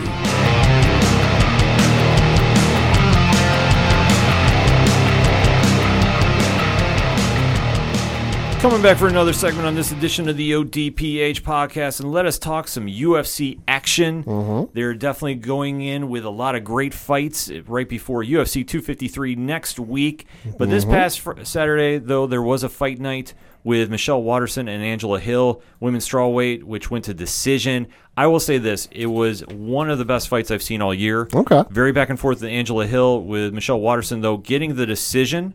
Hill was definitely working the striking the first two rounds. Waterson was implementing a lot of wrestling in the last two and really took control of the fifth round, which could have gone either way. So definitely kicked off a good month here of fights as that was the 12th. Now we're going into the 19th. Saturday night, we're back in Vegas. Pat, you got the fight card because this is a hell of a fight night that should be a pay per view, in my opinion. Yeah, it arguably could be. So, taking place uh, this Saturday, September 19th, from the UFC Apex in Las Vegas, Nevada. Uh, taking place on ESPN Plus, I believe. Uh, I'd have to double check that. You have headlining the card Colby Covington taking on Tyron Woodley in the welterweight division. Co-main event, you have Donald Cowboy Cerrone taking on Niko Price in the co-main event. Uh, also fighting, you have uh, podcast favorite Johnny Walker fighting at the light heavyweight division. It's a great card. Yes. And the middleweight card is Khamzat Chimaev fighting, and he is the gentleman that has been fighting, it seems like every month this year. Mm. He is the one that is the new big thing, and if you've never seen a fight, he is must watch for that middleweight division. He is a very, very scary man. Very scary. So let's kind of break down the top two of this main co- the main card here. And let's go Donald Cerrone versus podcast favorite Niko Price because Niko follows the show. This is true. So, Pat, you have any feelings on this one? this to me is uh, you know going to be very interesting just because you look at uh, Donald Cowboys Cerrone's record 52 professional matches 36 wins 15 losses lost his last four in a row. Uh, although they are two very top tier AAA talent uh, lost uh, knocked out by Tony Ferguson knocked out by Justin Gaethje knocked out by Conor McGregor uh, and then unanimous decision against uh, Anthony Showtime Pettis. uh, on the flip side, Niko Price, uh, 19 professional matches, 14 wins, four losses, kind of like a uh, win lose win lose type scenario. Uh, lost his last fight against uh, Vicente Luque uh, via doctor stoppage.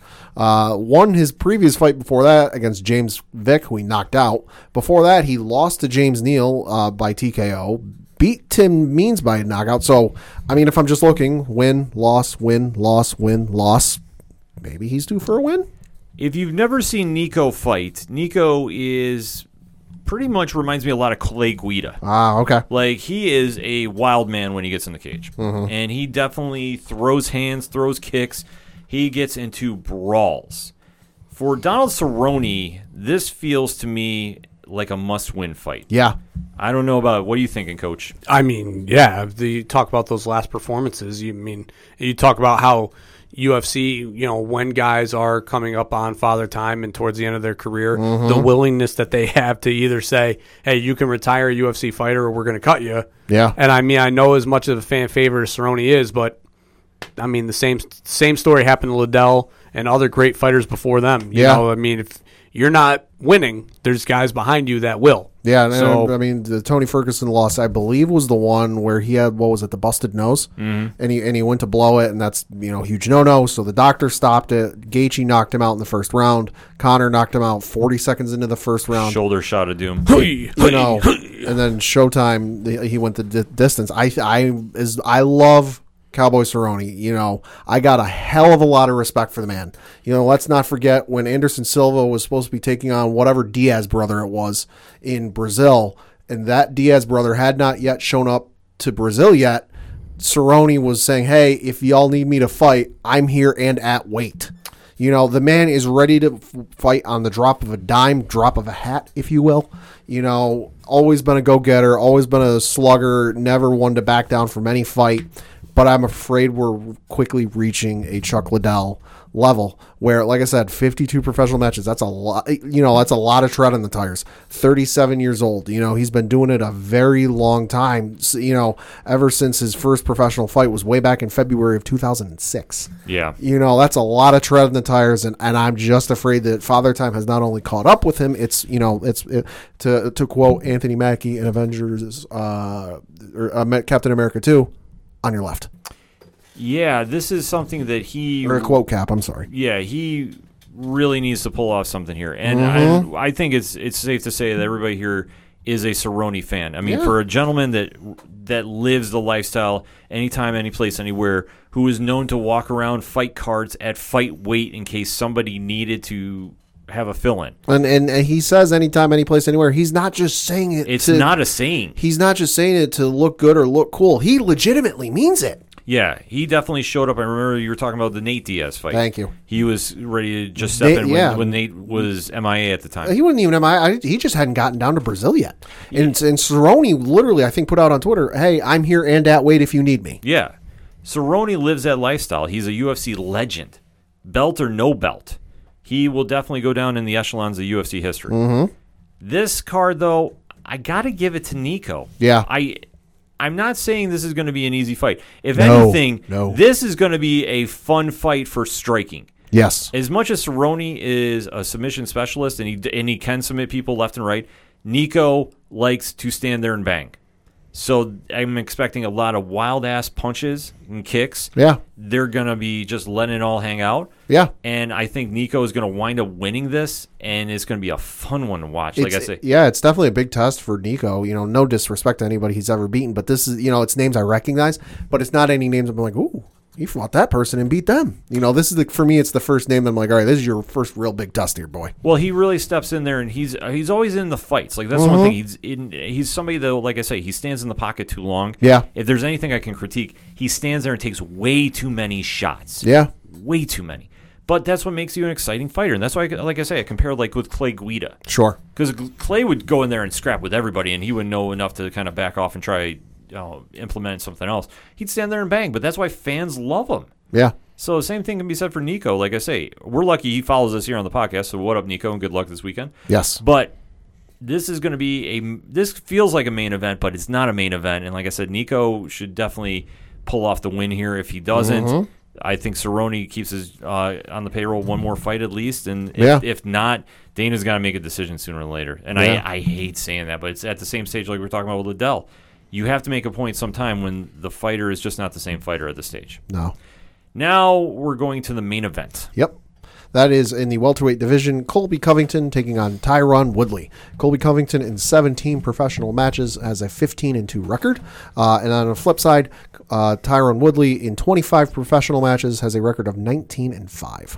Coach, any feelings on this one? Well, I mean, Colby Covington is a goon, so I'm really pulling for Tyron Woodley. I also hope he puts a better performance, like I've mentioned many times before, than he did on the show Titans, because that was embarrassing. So hopefully, maybe he has that in his back pocket when he was training, thinking about how he was embarrassed on national TV against some average Joe who beat him in the Titan games, and he's like sitting there and he's got a picture of him and Colby next to each other by the punching bag, and he's like, I lost. I lost. I hate you, Colby. You know, and maybe he's just getting angry and getting fired up, and, and I hope he puts on a hell of a performance.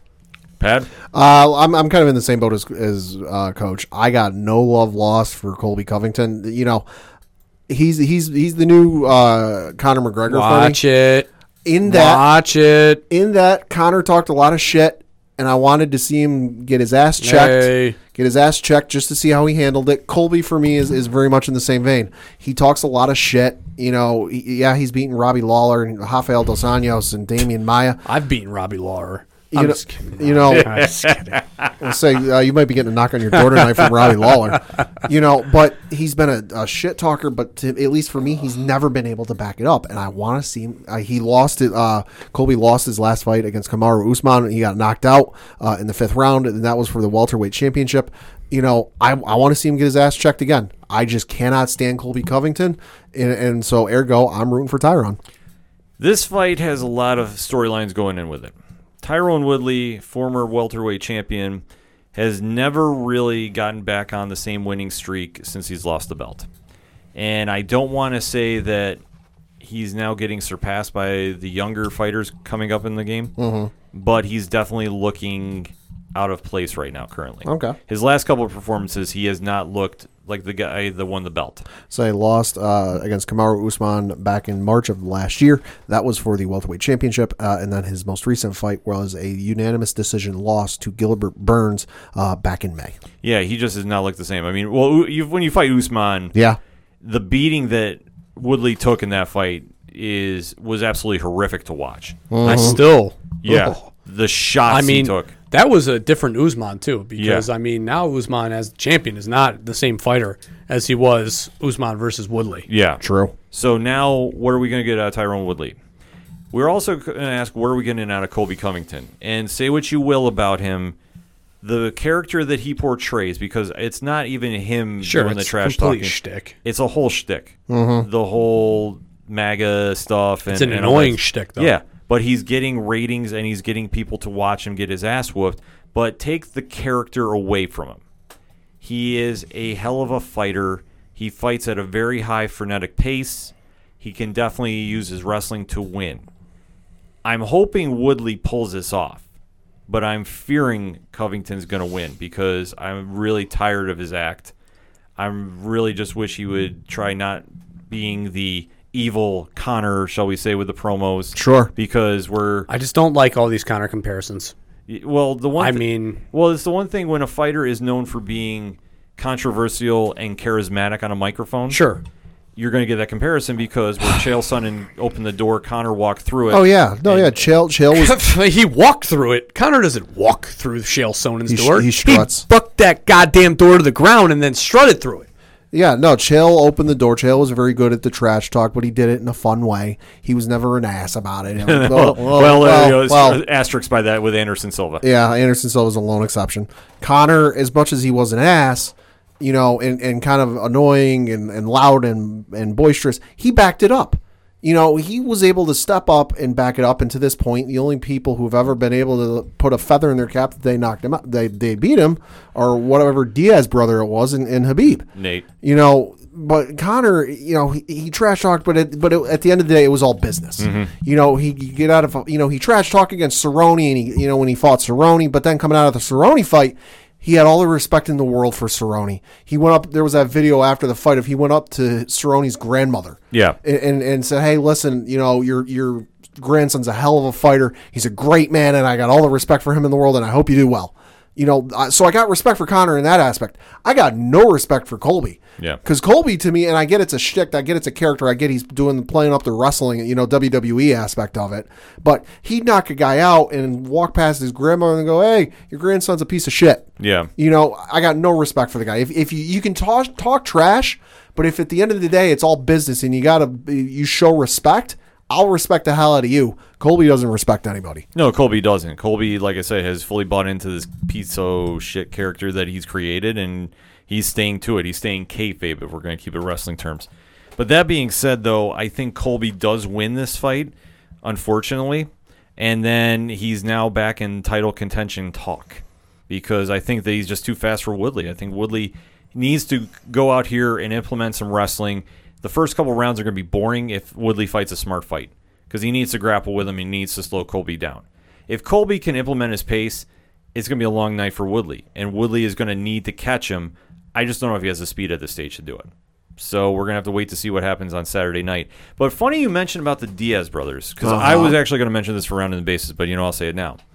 So Nate has been the lone Diaz brother that's been the one fighting Conor. He's been the most charismatic one as of late. Mhm. But the legend that is his brother Nick, Yep. who was the one that was supposed to fight Anderson Silva way back, or fought Anderson Silva way back when, uh, who has been very charismatic in his own right. He's a, almost like a MMA legend, Yeah. if you will, because Yeah. he's he's an enigma to try figuring out.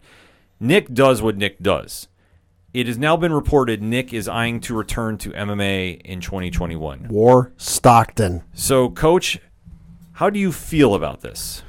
I mean, it'll be interesting to see where the UFC kind of plugs him into and what kind of fight they look for him to have. Um, obviously, he's been out of the fight game for how many years now? I mean, Oh, it's been a couple. few. couple, yeah. I mean, so it'll be interesting to see if they kind of lead with a name or if you know Conor rumors was that you know he was having UFC officials on his boat while he was vacationing and not getting in trouble. Um, so it'll be interesting to see if maybe that's the route that they take. I know that's been talked before about bringing the Diaz in for you know that Conor fight. So it'll it'll be interesting to see. I mean, I. I I, I just don't know where they'll go because I mean you've won two options either you put him in with a, a mid level you know card guy just to get you know him a fight before you lead him into a bigger fight or you plug and play and Yeah. you go from there. Pat? Diaz brothers, no matter if it's Nick or Nate, are good for uh, MMA and UFC. They are gold, win, lose, or draw. I will never forget the one instance. I forget if it was Nick or Nate when it was a UFC on Fox card that he won. Oh, that's Nate. you know, and then went on went on a thirty to forty five second swearing, con, you know, rant or whatever it was, and the and the, the censors had to just cut the audio for thirty. So you're watching the fight, you might be able to find it on YouTube, but he's talking to Joe Rogan in the octagon, and the sound just cuts out for thirty to forty five seconds, and he was dropping f bombs the entire time. And they come back, and Joe goes, uh, uh, "Hey, we're on Fox. I don't give a fuck." You Yeah. know, I, so the Diaz brothers are great for MMA. They're great for viewers. I, I don't care where you plug him in. Just I, you know I'm going to tune in. The Diaz brothers, like I say, are MMA enigmas because they just do what they want. They have the arguably most rabid fan base in all of MMA. Uh huh. If you are a Diaz brothers fan, you love the Diaz brothers. To see Nate come back, or see Nick come back rather, because well, Nate has been you know dabbling in and out, and he's waiting for the right fight. I think the smart fight you do with Nate is you have him against Masvidal. I, I think that fight I know has been almost just signed. They need to run that one back for the BMF title, and I think you give Nick Conor McGregor.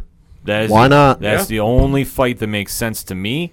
I know if if Nate or Nick can beat Conor, that is going to elevate him into he could be in a contender title fight. He can definitely do that right off the gate. Absolutely. Nick is definitely a gamer. He'll fight anybody. He is not afraid to ruffle some feathers. He's not afraid to do anything crazy. You can go through his MMA repertoire and you can see the names he's fought over the years. You know one thing, he'll bleed and he'll come out swinging, and that Stockton jab is going to be there all night. He can go to the ground with everybody. He is, like I say, he's an MMA legend. To see him come back, they need to give him somebody that is a big name. And if it's not uh, Conor, it's got to be Masvidal. It's one of those two fighters. I think anybody else would, I don't want to say give, be a gimme fight, but it would almost be not that much big of a sizzle. Like you would almost expect Nick to come in there and just win r- rough shot. I mean, personally, I would love to see him fight Leon Edwards. I don't know if that's going to happen because Leon Edwards doesn't move the needle because he's not a charismatic fighter, Yeah. but he just wins. So what do you take away from that? But for me, you have to put Nick in there. You got to give him a big name off the gate. And like I said, what bigger name could you give him other than Conor? And that would generate ratings mm-hmm. galore. Facts. So many storylines going on with the UFC, and obviously there's a big fight night going on this Saturday night. So check out ESPN Plus wherever you watch your MMA action. But hit us up on the hashtag hashtag ODPH. What is your thoughts about this weekend's UFC action, and what is your thoughts about Nick Diaz returning to the UFC? We need to have that conversation. We're going to take a quick break. We'll be right back.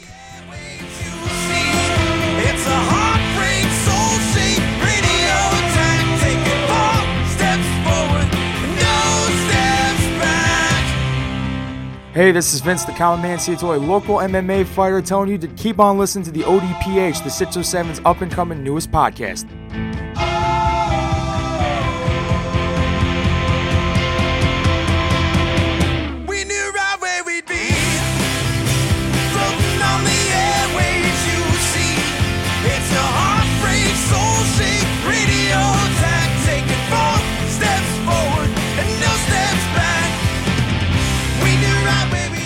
Coming back for the final segment on this edition of the ODPH podcast, and let's round those bases and take this show home. Pat, lead us off. Yeah, got to talk a little bit of baseball because we are in the final two weeks of the regular season, uh, and it was fi- and a deal was finalized today between Major League Baseball and the Players Association to have a bubble format uh, for the postseason.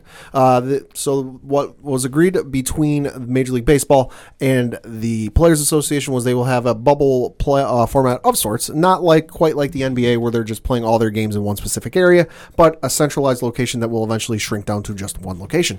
So uh, what they have is uh, so with the playoffs this year, uh, instead of the usual ten teams, it will be sixteen teams. Uh, obviously because of the pandemic and every whatnot. Plus, I've been talking about this for a few years. So uh, without getting into the, too many of the nitty gritty, here's kind of what you need to know. Uh, the wild card games, which are a best of three series, will take place at the home parks for the the top seeded teams for all three games. After that, when you move to the League Division Series, for the National League Division Series, the games will be played at the Texas Rangers new ballpark. That is Globe Life Field. Uh, and the Houston Astros ballpark. Uh, you can make your own jokes here because, well, fuck, fuck the Astros. Uh, and then in the American League Division Series, the games will be, will be played in the San Diego Padres uh, Stadium and then Dodgers Stadium. After that, uh, in the National League Championship Series, the games will be played at Rangers Stadium uh, and Padres Stadium, uh, with the World Series being played at the Texas Rangers new ballpark. Uh, should note this will be uh, the first time uh, Major League Baseball's championship will be played entirely at one site since 1944. Wow, that is Yeah, crazy. Long time. So it should be real interesting. Glad to see it happen. Going to be real interesting interesting to see that can of tuna new stadium Texas has got down there in uh, Arlington. But looking forward to it. Yeah, it's going to be definitely the safest way to do the World Yeah. Series this year, so I'm Yeah. all for it. Keep the players safe. Wa- All warm weather cities. You know, Texas. As much as I'm shitting on their new stadium because Google it, it looks like a It looks like a tuna can. It looks like a tuna can. It does have a retractable roof, so you're not gonna have to worry about any rain delays like they did with the, what was it, the Phillies and Rays back in 2008. You know, you're not gonna have to worry about anything. You can just play straight through. You might have a delay if you got to close the roof, and it takes 15 minutes for the damn thing to close. But should be good and uh, should be fun to watch. Coach, Well, what I've got here is uh, having to retire from being able to play in uh, summer league pickup lacrosse due to age. We'll say father time. Father time, yeah, and not being able to keep up with these college kids. I have taken up the sport that all retired athletes do, which is golf. And now, uh, with that comes my obsession of golf, and the U.S. Open is this weekend, ladies and gentlemen. So you're making Sound Guy Galore Jr. real happy. yeah, there's Yeah. somebody yelling in green right now. Yep. So I am very excited. Uh, you know, Winged Foot's going to be played very tough this week. They have seven inch uh, rough right now, which is thick. You're talking about literally the ball going into this rough and disappearing. Uh, and without fans, luckily they have ball spotters because if it goes in there, you're not going to find it. Yeah. And not even to mention the first cut is at five inches. So that is also thick. So it's going to be a hell of a weekend. If you're not, uh, if you enjoy the skill of golf, that is what you're going to get this weekend. You're not going to get, you know, Dustin Johnson running 30 under and just dominating a course. You're going to be lucky to see if a guy finishes this one, uh, maybe even two over. Oh, okay. Yeah, it's gonna be it's gonna be a skill. I mean, guys are gonna be going for pars, not for birdies. That is It's- wild. Yeah, I mean, it's it's gonna be a hell of a it's gonna be a hell of a week. You know, if you if you enjoy golf and you enjoy the skill, that's what this is gonna be. Yeah, it's always something fun to watch. I mean, I'm not the biggest golfer, Sure, but, sure. but it's something like if I catch on, I'm like, okay, Yeah, I mean, I definitely Sunday is going to probably be exciting because there's going to be a lot of guys in contention again. Because I mean, one over is going to be probably the score that wins. So I mean, if they're one to two to three over, a lot of people are going to be in contention.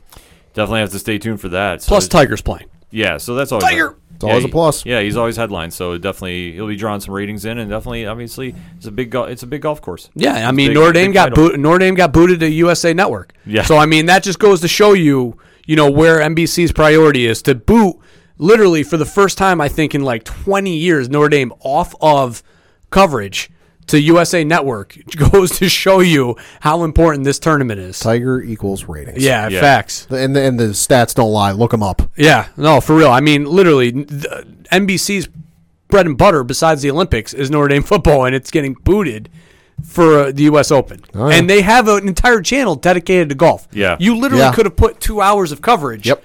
on the Golf Network. No, no, no, no. Notre Dame, you step aside. US, USF is not that important. You play in USA. Yeah, that's absolutely wild to Yep. think about. So definitely stay tuned for that this weekend. I would say we we would talk some wrestling, but I'm going to save it for twitch.tv slash 607 podcast. This past week, we had Johnny Moose on for Excite Wrestling, throwing, hey. the, throwing the open challenge out to Josh Barnett. Oh. So that is on Twitch. That is making the rounds on the internet right now. smoke. Yeah, Moose, Moose, wants to smoke. Moose said he wanted the smoke. You have to hear the segment to fully understand it. And they just had their uh, Drive Up Wrestling, their second show this past weekend at the Oakdale Mall. So shout out to them. never got the chance to say it, but I'll say it now. Greatest poster they've ever done. Yes. If, if you haven't seen it, go to the Excite Facebook page. Oh, look yeah. Yeah, The, it's photo, good. the photo of a moose in like a graduation cap and gown, smiling with a thumbs up, is the greatest poster I've ever seen. Fantastic. is amazing. I'm trying to tell him to make it on a t-shirt, at least a magnet. Oh my God, he should. I want to blow it up. I want to put it on here like a fathead. yeah, absolutely. So the wrestling talk will go there, twitch.tv slash 607 podcast. But I'm just going to get right into locks and leaps. All right. If you've been following the show, you know we did the invitational. The teams, the content creators, the podcasts, they all stepped up. The They- wives. The wives stepped up. Last minutes, we had a couple of people chime in. They said, "Hey, I want in," and we said, "Why not?" So on our Yahoo group, in first place, Mrs. Coach Duffy hey, Yeah. shocker in our household, by the way. with 11 points. Hounding the the lines, hounding Yes. them. Yes. No advice, mind you. She wanted me to make sure I made this very, very clear. I gave her very minimal advice outside of like maybe if a player left and anything, but it was literally all her. Yes. So Aaron is currently leading the the division. Coach Duffy is tied in second with Ghost of the Stratosphere, Stu's Clues. Shout out to them.